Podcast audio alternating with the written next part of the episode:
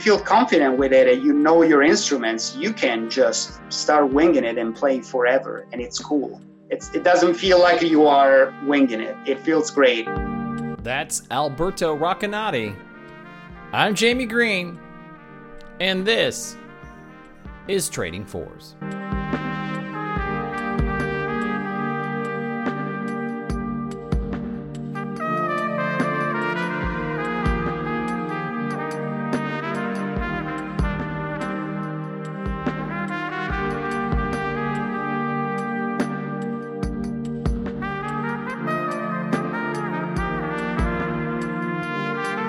Hey everyone, welcome back to another edition of Trading Fours. I'm your host, Jamie Green, and let's start with just a little bit of housekeeping. I know a lot of you are probably wondering why this isn't the Kathy Valentine of the Go-Go's fame interview, especially since I promoted that at the end of the Go-Go Ray interview. Well, as you might imagine, Kathy is uh, really busy, uh, so we've had to reschedule her interview. But uh, don't worry, it's still happening. That's what her publicist is telling me, that it is still happening. So um, I'm supposed to reach out here in a week or so, and we'll get it scheduled, and I'll let you know as soon as I know. But I wasn't just going to hang out and do nothing. Uh, there's so many great musicians all over the world, and a lot of them are right here in Kansas City, so let's focus on that. Here's a little riddle for you. What do you get when you combine classical trumpet with electronic music? Any guesses? Well, the answer is today's guest, Alberto Roccanati. Alberto is an amazing trumpeter here in Kansas City who isn't sitting on his laurels. Nope, he's being creative and working on electronic music on top of his classical trumpet work. What you get is what you're hearing right now, an intriguing amalgamation of two musical styles that, quite frankly, works. Alberto is a native of Italy, but he came to America to follow his studies on the trumpet and earn his doctoral degree. He's got a really down-to-earth, uh, cool style. He was really fun to talk to, learned a lot, which is why I, I like doing this podcast. And I love that he's being so creative, merging two very different musical styles to come up with a very new one. So let's get started. Here's my conversation with Alberto Roccanati.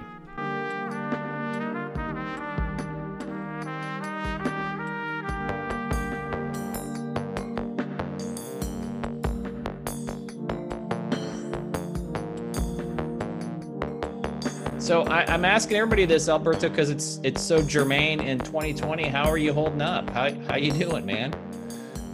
Uh, what a question. Well, um, it's it's going on well. You know, the I'm a teacher, and uh, I work at the library at U M K C, and uh, I'm a musician. So the musician part of things, obviously, is not working out that well right now, uh, but. Luckily, mm, I have been able to keep my studio going during the, the pandemic. So if there's anything that I can say uh, is that I, I have been working the whole time, which is better than not working, you know. Uh, so as far as that is concerned, I've been holding up okay. Obviously, um, uh, it's been a long time since I've, you know, stepped into a crowded bar.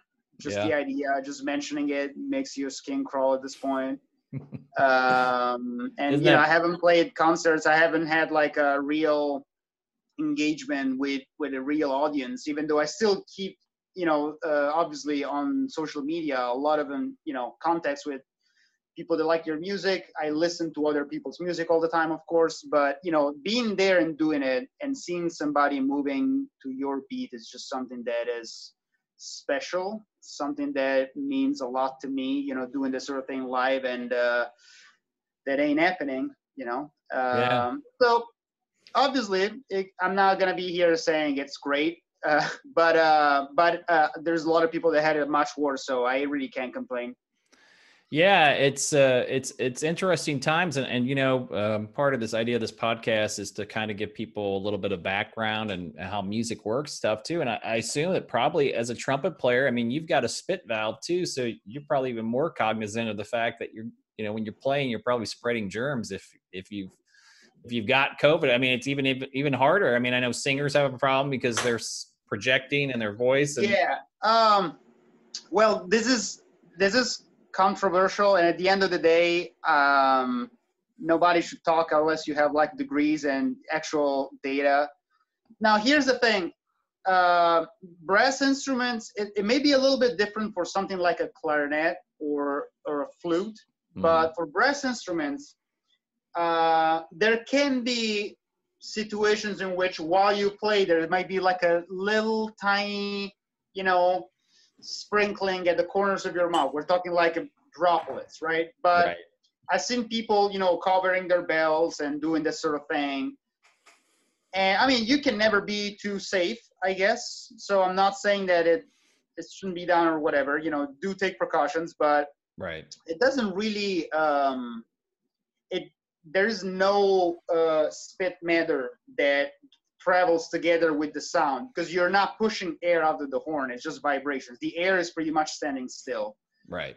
Um, so, I mean, you just got to put the spit valve. You just got to put that in the trash or somewhere safe. That's right. When you have yeah, a, I've seen yeah. people buying some li- a little like a plastic thingy that you hang on to your spit valve and whatever. But right. I mean, I'm a musician, and I and obviously my living is being jeopardized by what's happening. But I feel like the safest thing to do is to just not show up. Um, you know, then if you do show up, you can, you know, it's good to take precautions. I'm glad to see that some of us are doing this mindfully. Yeah. Um, yeah, we're doing yeah. outdoor shows. That's what I'm doing, outdoor yeah. shows, and the band's six feet apart from everybody, and we stay way apart from the people in the crowd. And I mean, it, it's yeah, not I've been perfect. Doing a couple of those. Yeah. I mean, it's not perfect. Sometimes I get a little nervous. I don't know who these people are in the crowd, um, but I watch them and I'm like, man, they seem awfully close, you know. Um, but I don't know if they could be husband and wife. I don't know. Um, and as a band, I, I try to be, you know, we are smart on our end.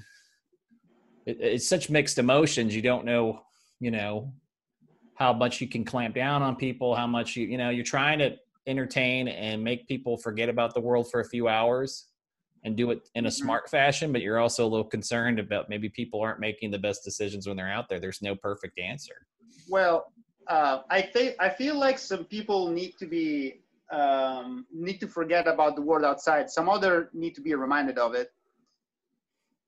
And so when you go and play out for crowds, you know, I've been doing, since this whole thing has started, I feel like I've done probably four or five back porch things, you know, right. you put a hat out or you just, you know, because I, I work with orchestras and whatnot. So it does happen that they do some like a smaller ensemble, like a brass quintet or something like that. And you go play in the backyard, you know, it's this stand, it's, it's as safe as it can possibly be. Right. Uh, but I've also took part in some, you know, initiatives that didn't make me feel good about it.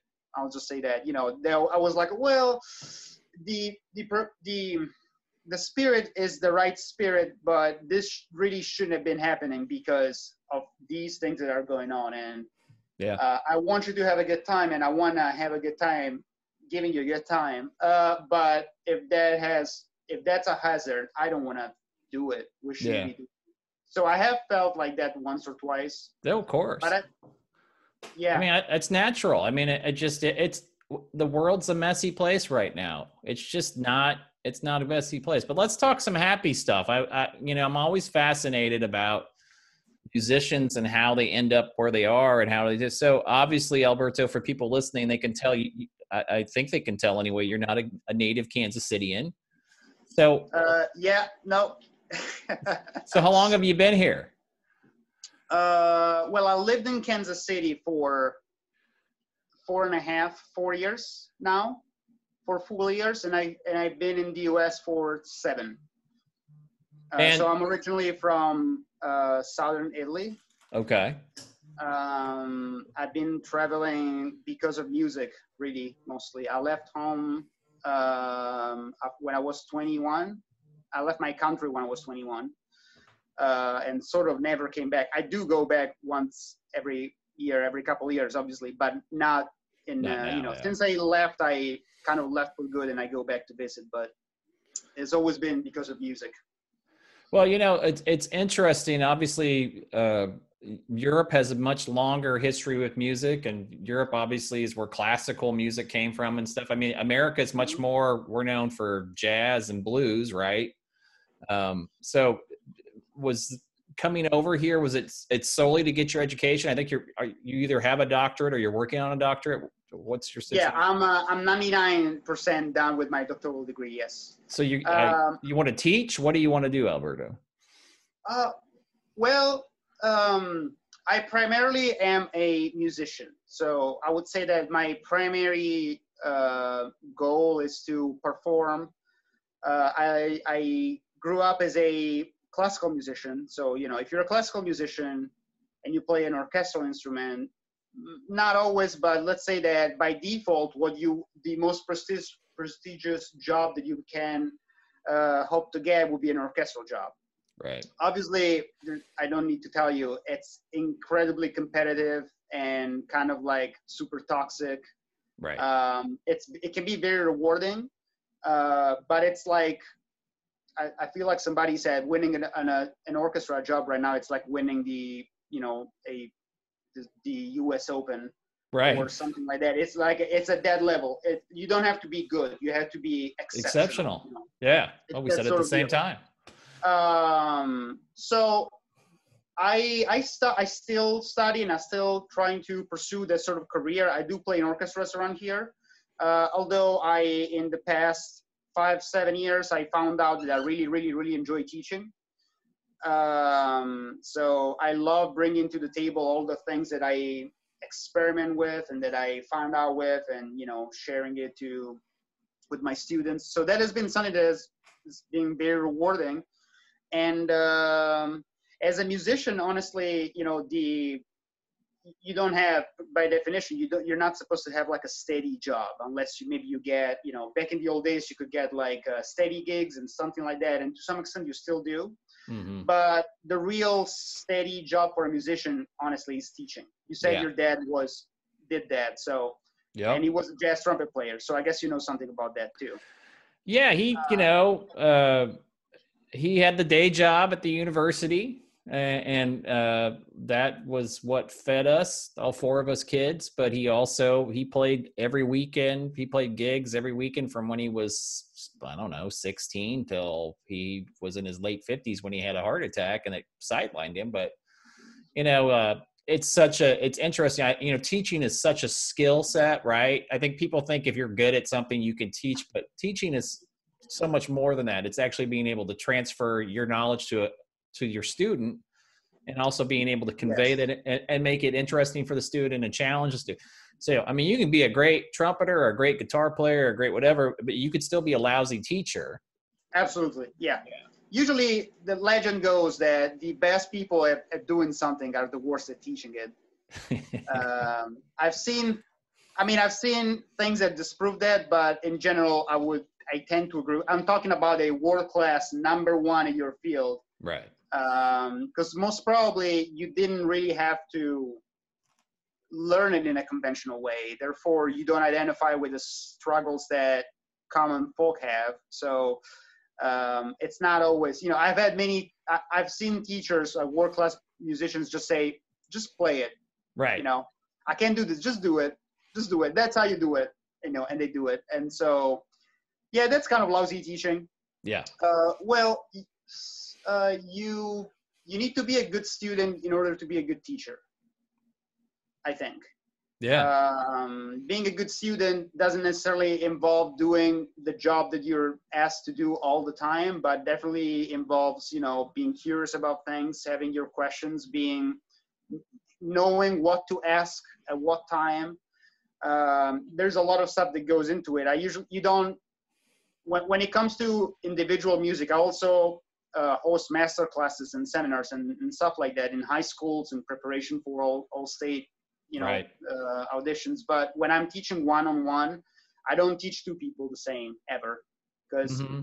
you know, you got kids, you got adults, you got comeback players, you got yep. people. Yeah. So uh, it really depends on what you're doing. And so I'm glad to have accumulated like enough experience in a variety of situations so that I can, I, I feel like I can try to take from a variety of sources uh, whenever I'm teaching somebody.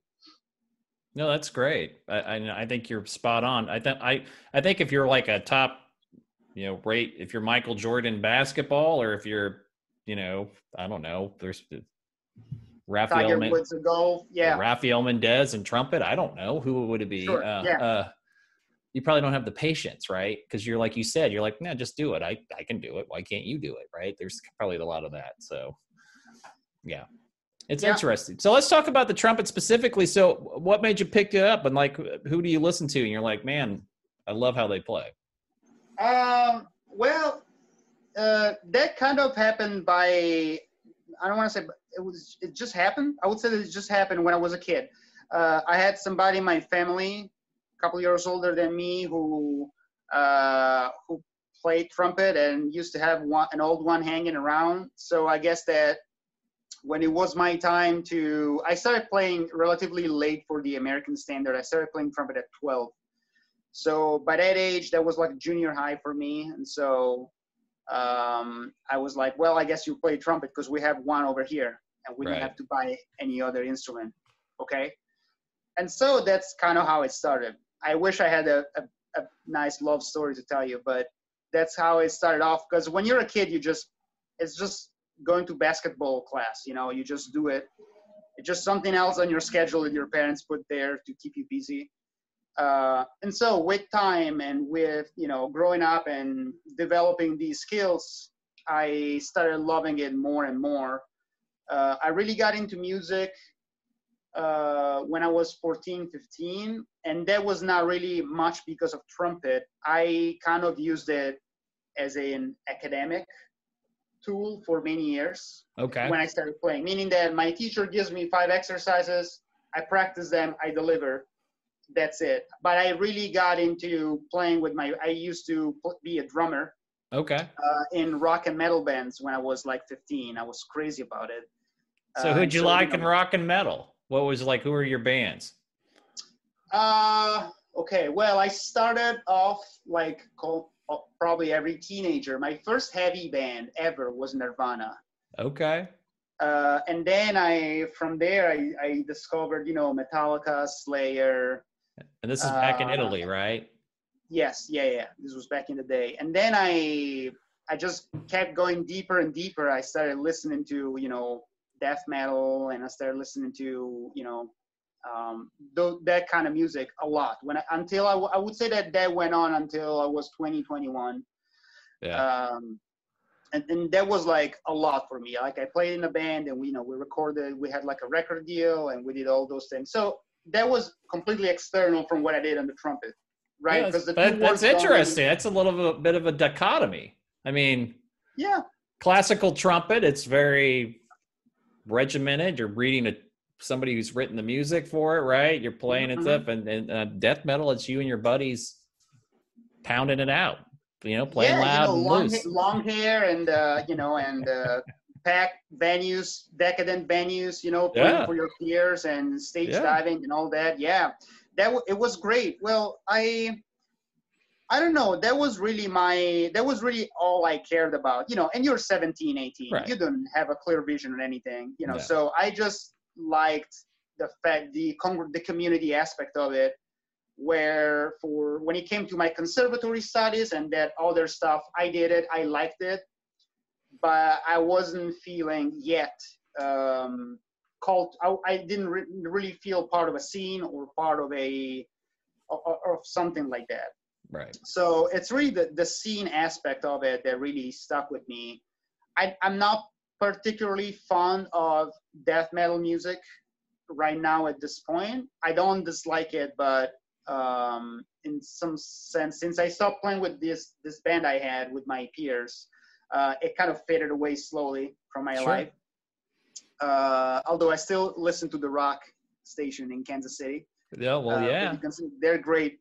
Um, and uh, yeah, so I, I always cultivated something on the side besides classical music. It wasn't until tw- I was twenty, twenty-one that I was like, this is really great. This is really, there's a lot of music to be heard in classical music, right? Mm-hmm. I really, it really started talking to me in a way. I, I started really feeling things while listening to it, and I really started to be more absorbed into that world. So, you know, so that happened kind of later for me, being really, really serious about classical music. For most kids, I would say that that happens before that. But I had the, you know, underground music scene sort of thing um, taking my interest. And I'm, I'm glad it did, honestly, because uh, that taught me a lot of, that taught me a lot when it comes to, you know, community, sharing a scene with other people, being part of something, playing right. in a small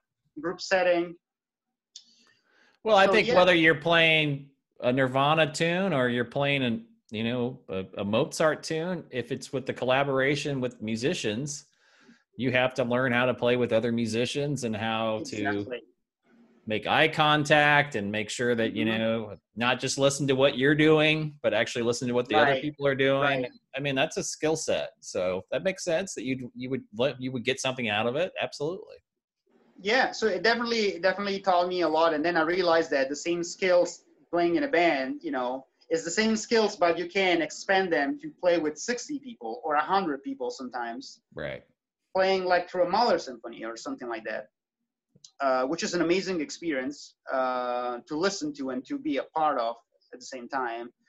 Uh, but I feel, I know that it, it sounds very, um, it's not, um, when we're listening to these two kinds of music, they're very different, but the skills that go into it and the kind of like a collaboration aspect that goes into it, uh, it's pretty much the same. Right. In two different settings. So Alberto, if people are listening to this and, th- and this is interesting to them and they they want to learn a little bit more, I mean, I think everybody, I would hope, has heard of Mozart and has heard of, you know, Be- so. Beethoven and has heard of Bach at least.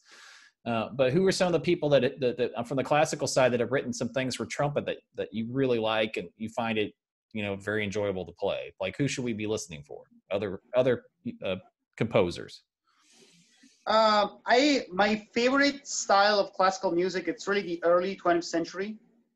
Uh, I'm really, I really love the late impressionistic, the neoclassicism. So I like guys like Stravinsky a lot. Uh, probably for many aspects, my favorite composer, even though he may not have written necessarily my favorite piece of music, but is like, he's just a guy that wrote in a variety of styles. Um, I like Russian twentieth century as well. I'm talking about the first twentieth century. Right. The thing is that trumpet has really evolved a lot mechanically along the years. So what Mozart had as a trumpet, his availability of what we call a trumpet was very different than what we have right now. It was pretty much one of those heraldic looking long brass pipes that could play um, five notes. Like, right. or little more. It, they could play specific pitches within the scale. Um, we don't see a chromatic trumpet until the end of the nineteenth century, really. Uh, and so, and by the time, uh, between the time in which it was invented and the time in which it was like regular, regularly used in orchestras, there was some time in between. So we're really seeing trumpet used as a instrument that can play chromatically mm-hmm. with ease together with other, you know, with any other instrument of the orchestra, only in the first twentieth century. So I'm kind of biased in that way Makes uh, sense. Because that's when my instrument have been, has been exploited the most. Although there are pieces that come before that that are absolutely, you know, amazing. Uh, I'm talking about the orchestral literature. When it comes to solo literature, uh, there are things that I like. There's a lot of French composers that really uh, went deep into the trumpet. Concerto by Henri Tomasi. It's probably my favorite concerto for trumpet. And again, it's all stuff that you're going to see like at the beginning of the nineteen hundreds, because before then, it was a very limited instrument and nobody wanted to write solo music for it. So um, you that's the time in which trumpet really flourished. If you ask a violin player, it's definitely, you know, they have like a mu- much more literature to choose from. The violin was already super established in eighteen oh one or right. much before that. They already knew, they already went through all the possible things you can do with it. And it's arguable that they didn't do all that yet when it comes to brass instruments. Totally makes sense. See, and one of the reasons why I like doing this is I learned something. So, I mean, I, if you made me, if you put a, you know, said, when did the trumpet develop? I probably would have guessed maybe in the eighteen hundreds at some point as a mod, the modern trumpet, I mean, but I really hadn't well, thought about we're it. We're talking about, do I have a trumpet? The three valve. Yeah. Yeah. The, the three valve system that was, uh, I mean, it's arguable who invented and who didn't, but Adolf Sax, the guy who invented the saxophone. Right. He, he is one of the first person, if not the first person, uh, who came up with the valve system. Before that, it was like, it, there was a system of holes. So they had like some holes that would like slightly change the pitch, but it was kind of wonky. It wasn't really something that you could rely upon. It was mostly like, let's make this work somehow because the composer wants to. Um, yeah, almost but like the a trumpet beagle? Itself. What was that? I'm sorry to interrupt you, but like was... a hole that you would have on a recorder. Yeah, so it was like a bugle with holes in it, essentially. Yes, yeah, okay. Exactly. I mean, bugles have, some of them had, had keys on them. The, some old ones, they would have keys, and the keys pretty much does the same thing that it would do like on a, on a flute. It would just like release a hole, and so it would change the pitch in that way. But trumpets per se, trumpet per se is a very, very ancient instrument. Uh, I mean, they're all over the Bible. They're all over oh, yeah. ancient Egypt, you know. They're like, they're been known for forever, pretty much since we have memory, because it's a very, the mechanic of it is very simple. You buzz your lips to a, a conic uh, thing, and it car- it's very loud and it carries out. So that was uh, part of daily life for many people back in the day. Right. So when you came to America, obviously you came to study classical. What do you enjoy doing in Kansas City besides work? Like, you, I mean, you like to go see jazz guys? Do you like to just oh, go yeah. eat good food? Totally, totally. What, what do you like to do here? Yeah, so um, I love Kansas City. I really like it. I'm not a big city sort of guy. So um, it's, Kansas City is the right dimension. For, it's the right, right size for me because it's not like a little town. I'm an artist, so I do need to be in touch with people, communities, and all that. Uh, there's a lot of stuff going on, but at the same time, it doesn't make me feel, it doesn't have that sense of like dredge that a New York or a Chicago would give me. Right. Um, so I really enjoy being here. Uh, I really like going to concerts back in the day when that was a thing. Uh, you know, yeah. I like going out. Uh, I actually went to the museum a couple days ago. The Nelson Atkins just reopened. Right, uh, I, just, I saw that. How was that? It was amazing. I'm so happy I went back. I highly recommend just going back and just remind yourself that that exists. You know, it's funny too, uh, and I'm not surprised that you've gone, uh, but I'm always disheartened by native Kansas Cityans that I run into from time to time who have never been inside the Nelson, and I'm like, what are you doing? Like, I mean, it's it's unbelievable. I mean, it goes from the Byzantine era to, you know, right up to modern times with the extension. Oh, yeah. Uh, and there's so much great stuff. And then, you know, they just take donations. So if you're too poor, you don't even have to pay. You just, you know, can walk and you can spend hours in there. So I'm not surprised. I mean, you the, yeah, the museum is free. Besides the, uh, they always have some exhibition that you have to pay for and students get half price, but the museum itself is always free. Now you do have to reserve your time because they're doing like timed entry. Right. But it's still free. Uh, no, I mean, you wouldn't expect that kind of museum to be in Kansas City if you wouldn't know. I was very surprised when I saw a lot of, you know, we have Van Gogh, we have, we, we have everything. We have yep. Picasso's and all that and just hanging out. So that that's an amazing place to be. And I love the surroundings of it. The architecture, it's, it's really great. Um, Together with playing classical music, I also play electronic music. That has been the thing that is uh, kind of like in the past three, four years has, has come into place for me, maybe replacing heavy metal, if you will. I don't know. Uh, so I'm very much involved in the electronic scene. So tell me about that.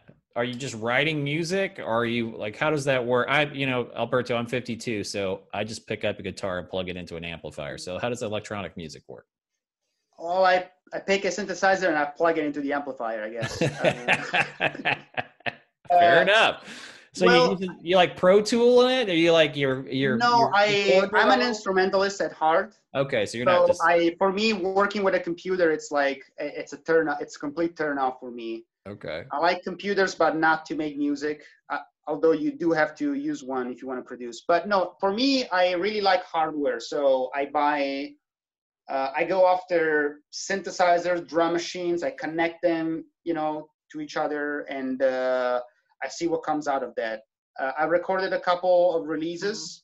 I'm I'm currently working on a, two releases. I'm do I'm recording right now, and it all started off just honestly just watching YouTube. I I didn't know anything about that world, and uh, I mean synthesizers are being very hip right now. It's been like a two, three or four years.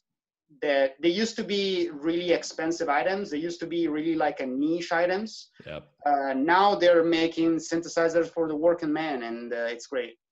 So there is a lot of uh, entry level stuff that they're doing. I started watching some videos, and you know, five videos later, I was like, "This sounds pretty cool." It's like playing video games with music or something. Uh, and so I really love the fact that, you know, these hardware, even though every single piece, every single machine, you know, you see is somewhat limited to what it it's located, right? Something is a drum machine, meaning like you may not play a, a keyboard piece on it, right? They're kind of limited, but the fact that with these limitations, you can make them speak to each other, connect them, and make music in that way kind of really opens up a whole new world because um, it's a fresh market. You know, they're not going to invent a new trumpet that makes me make music, allows me to make music in a different way, probably. Although they will invent a synthesizer that will completely reshape the way I make electronic music. So it's cutting edge, you know, it, they come up with new stuff, obviously, all the time. Um, I'm really drawn by those sonorities. I, I really like, um, you know, warble sounds, you know, uh, magnetic tape hiss, you know, uh, I, I really like that sort of stuff like that. Obviously my knowledge as a classical musician comes into place. Sure. Um, yeah. And, um, so I pretty much started off just by jamming, just, I just, you know, uh, started dabbling into it. And then I was like, why don't I play some trumpet on that? And then I started improvising a little bit. And, uh, you know, after one year I had my set and uh, I was playing gigs in town. Uh, I did last gig at the Record Bar in February before this whole thing got shut down. So that was, that's something that is fairly new for me. I've, I've been into it for two, three years. Uh, So yeah, that's something that is very active in Kansas City as well. Okay, uh, there's that's, a lot of stuff. That's really interesting because you know, uh, well, I you know, I grew up in the eighties. Like I was in junior high and high school in the eighties, and mm-hmm. the synthesizer was the king in the eighties. I mean, it was you know, you every song had some kind of synth on it. Right. Yeah. And then you know, the, that's when grunge in the nineties and your band Nirvana came and said to all that, we don't want you know, mm-hmm. we want the. And it, so it's interesting how it's coming back and how, like you said, the hardware has gotten cheaper and cheaper and cheaper, um, that you can get things that used to cost thousands and thousands of dollars, not nearly as much, right? I mean, the, the those things are still out there. Yeah, but I mean, for the lay person that just wanted, like you said, yes. do it on YouTube. Um, yes, exactly, yeah. And then, so when you were doing, like your, your show at the Record Bar, did you have the synth on stage and you just, you had it all pre-programmed and you hit play and then you play your trumpet with it? How did that work? Uh, well, uh, I do live set. So pretty much it works like I have this, um, I've created this uh, sort of like it's a gig bag. It looks like it's a giant trunk that I found. And uh, I pretty much mm, built a little uh, table in it. And uh, I Velcroed all my instruments. I have like, I go live with probably around four or five instruments and a couple pedals. Okay. Uh, so I Velcroed four or five instruments into this thing. I routed them. I connected all of them. I put all the cables underneath these fake tables that I built. Right. I tucked them under. So I have, I open, I go to a venue, I open this trunk and I just have gear looking at me. I just plug it in. And I'm ready to go. So everything works like everything happens live, meaning that all the changes, all the variations, all the, you know, adjusting to the venue you're at, all, it, it all happened on, in, in real time, you know, twisting knobs and whatnot. Obviously, I have, you know, I know how a song goes, and uh, I play right. through it. But the beautiful thing with electronic music is that um, if you feel confident with it and you know your instruments, you can just start winging it and play forever, and it's cool. It's, it doesn't feel like you are winging it. It feels great, uh, and it sounds legit, but once you know where to go with it, it can really take you places. And then I go, I do this thing where I play my electronics and I play trumpet at the same time. Okay. So I try to make the words converge as much as possible. Well, now I'm bummed I didn't get to see it, man. I would well, have lo- I would have loved to have seen this, because this sounds fascinating to me. You know, when you were describing it, it almost sounded to me like it's like I Velcro it down. It's like, it sounds like a guitar player's pedal board, right? Exactly. Yeah. I mean, that's where I got the ideas, honestly. It's just yeah. slightly larger, five times yeah. larger, probably. Yeah. Yeah. I mean, that's what we, you probably have seen guitar. We're always messing with our pedal boards and putting new pedals oh, yeah. on and changing, you know, we're never happy. It's yeah. I mean, it's the same. The, the, the gas, the gear acquisition syndrome, that's yes. very strong in the world of uh, synthesizers. Yes. Um, 'cause they manage somehow to come up with something very tempting and shiny every couple months. And, uh, you know, I feel like these past months, everybody is stuck at home. So those are very nice diversions for people that can, that can afford it. Absolutely. I mean, I, you know, I've been doing some uh, stay at home recordings with some of my friends mm-hmm. where, you know, singers in California, I'm here, drummers in Nashville, just something to do, right? Something to, you know, be creative with and work on, and absolutely not be sitting there thinking to yourself, this is sad. I'm not, you know, collaborate in a different way. Try to be creative in a different way. Yeah. I mean, I've tried to approach this period as something that can be good for me. Uh, 'cause the thing is that I'm having time to work on my craft. I'm having, I'm hitting the brakes so hard that I probably hopefully will never do again in my life. You know, th- there, there hardly going to be another time where I go for seven, eight months, not having a gig because of something like this. Right. Um, so as soon as this started and I had the feeling, uh, you know, and I could see what was coming, uh, I was just like, well, I guess I'm, I'm going to stop down and I'm going to stop and work on my craft and try to do this, this, and this. Now, obviously, I would not be thinking back in April that I will be telling you about these things in September yeah. being in the same, on the same boat. No, you'd think um, we would have been smarter by now, right? You know, but we don't have to get political, but uh, America yeah. is a, America's a wonderful country, but we have a bunch of knuckleheads that just say, no, I don't follow rules. So that's part of the problem. So I can yeah, say it, that, you know, it is difficult. So did yeah, you have family back in Italy that were, you know, Italy was one of the first places that was hit really hard with COVID. Were they yes. telling you like, this is really serious, this is bad? Were you getting that kind of information back from home? Well, it was kind of, uh, it was kind of interesting because I, it, it's like if I had a time machine, you know, all my family, all my close friends are over there. I just took and came over here. So there's there's no ties. I didn't have no ties with America before coming here.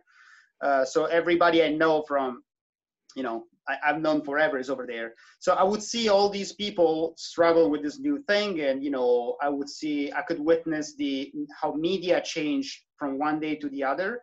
Mm-hmm. While in here, we were not, you know, it was, those were the impeachment days, I think. Right, right. So that, that that's what all that would go on in the news.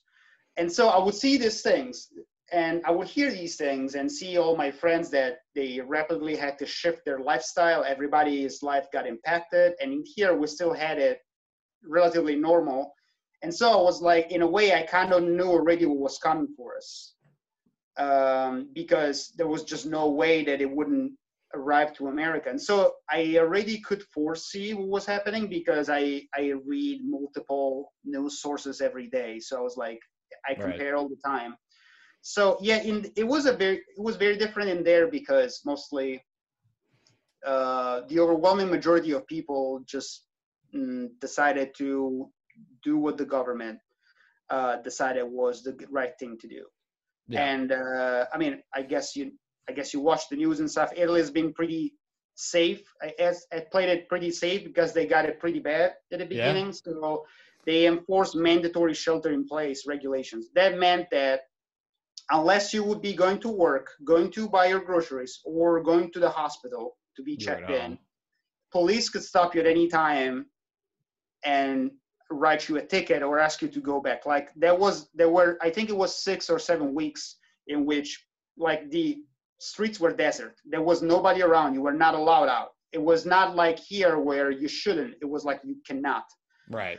Um, which obviously, you know, and this is, it's not like this happened without anybody saying anything. Obviously there were people complaining and there still are right now. there, there's a lot of, um, there's a, there, there were protests that were happening, but I will say that the overwhelming majority of people just, you know, played with it and just went with it. And they managed to really contain the curve. And so t- today is the first day Italian schools have reopened. Okay. Um, um, so the numbers are very different than the numbers you see in America, but even though they're way, way, way lower and deaths have been in the single digits for like two months now, um, people are still very concerned. So sure. the, yeah, there's a lot of, there's a lot of difference in, be- in the way that uh, this thing has been approached. Um, Well, you know, it's interesting, and you probably won't know who this guy is, but I had uh, a really famous jazz bassist, Hadrien Ferrard, on. Um, Hadrien's played with like John McLaughlin and, you know, Chick Corea and all these jazz giants, and he's like thirty-four probably. And I actually, when I interviewed him, uh, he was in Paris. He, even though he lives in Los Angeles now, he was smart enough. He got home before, you know, everything shut down. And since then, another European country that took it a lot more seriously, uh, he's actually able to play indoor gigs right now because their numbers are low. Oh, enough. yeah. Oh, yeah. That that has been, um, I mean, it's it's not completely great, I think, uh, but pretty much a lot of people that I know that are who are musicians down where I'm from are playing gigs almost if nothing was happened. Yeah. Uh, and how Which jealous is, are we? I mean... Uh, very, well, I'm very jealous. I don't know how you are, but I, I, I would love to play an indoor show. That'd be amazing. I'd love to play a show where, I don't know,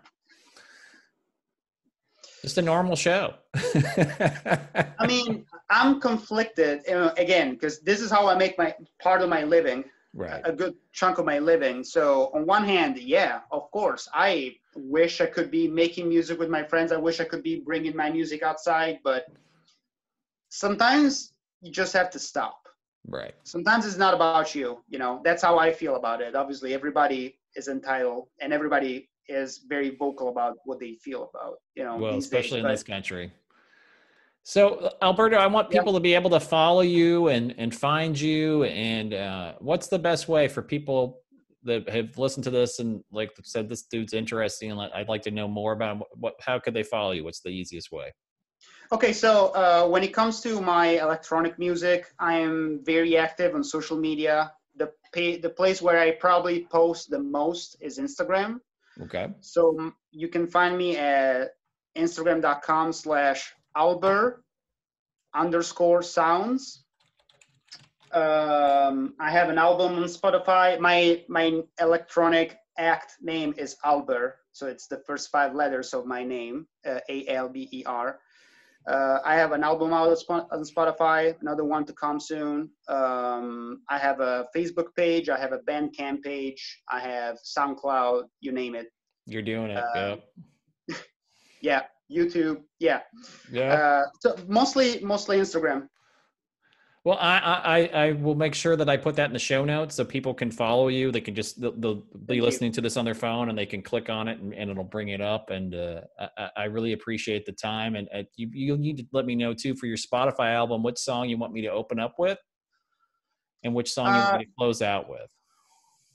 Okay. You can open up with Purple. That's the first song uh, on the album. Okay. And you can close down with um Old Toys, which should be okay the second okay I think. yeah if you if you find me, it might be a little bit hard to find me on Spotify just because uh the algorithm is a little weird, but okay. If you go on my Instagram, I have a link on my Instagram where you can, it's a link tree page, so you can you can pretty much see everywhere I'm man. active. So it, the Spotify link is going to be on my Instagram. Um, okay, I will I will put that up there so people can find you. Uh, it's it. it's very nice to talk to you. I appreciate you reaching out, and like I said, my you pleasure. Know, one of my favorite things to do is to talk to people that I don't, you know, I could talk to middle-aged dudes like me that play rock and roll all the time, but it, it probably wouldn't be very good for my edification. I'm not really learning anything. So I try to talk to, you know, people from all walks of life that play all kinds of music. And I find that much more fascinating, and, and uh, I get a greater appreciation for it. Uh, and, and hopefully it'll make me a better musician too. So uh, I appreciate that. That's important. That's very important.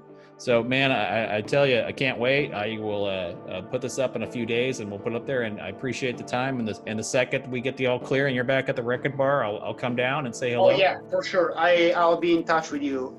Uh, I really appreciate. You know, I really love the fact that somebody's taking the time to interview. You know, people like me, people that who are active in the scene. I feel like these are the things that really solidify us all.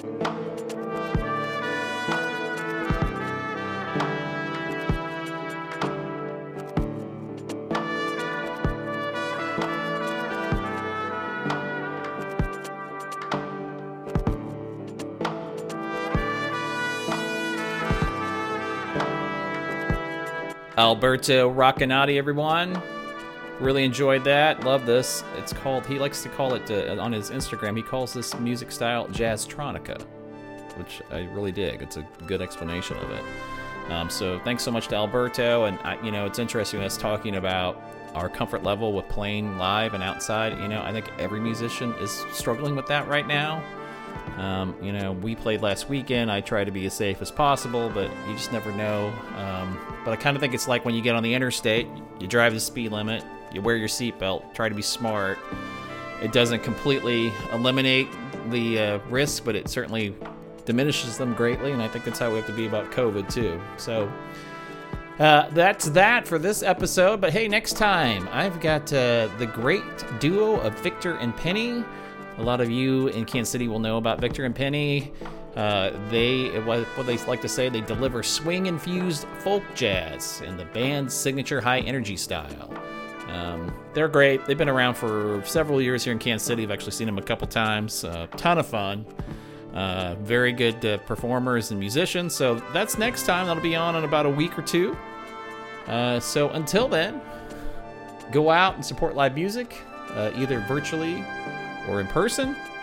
Be sure to vote for my band, Thunder Jacket. The link to the pitch, Best of twenty twenty for Best Cover Band, I put that in the show notes, because I'm still gonna be a schmo and try to get votes for my band. All right, that's it. I'm done. Have a good uh, rest of your week. Talk to you later. Bye-bye.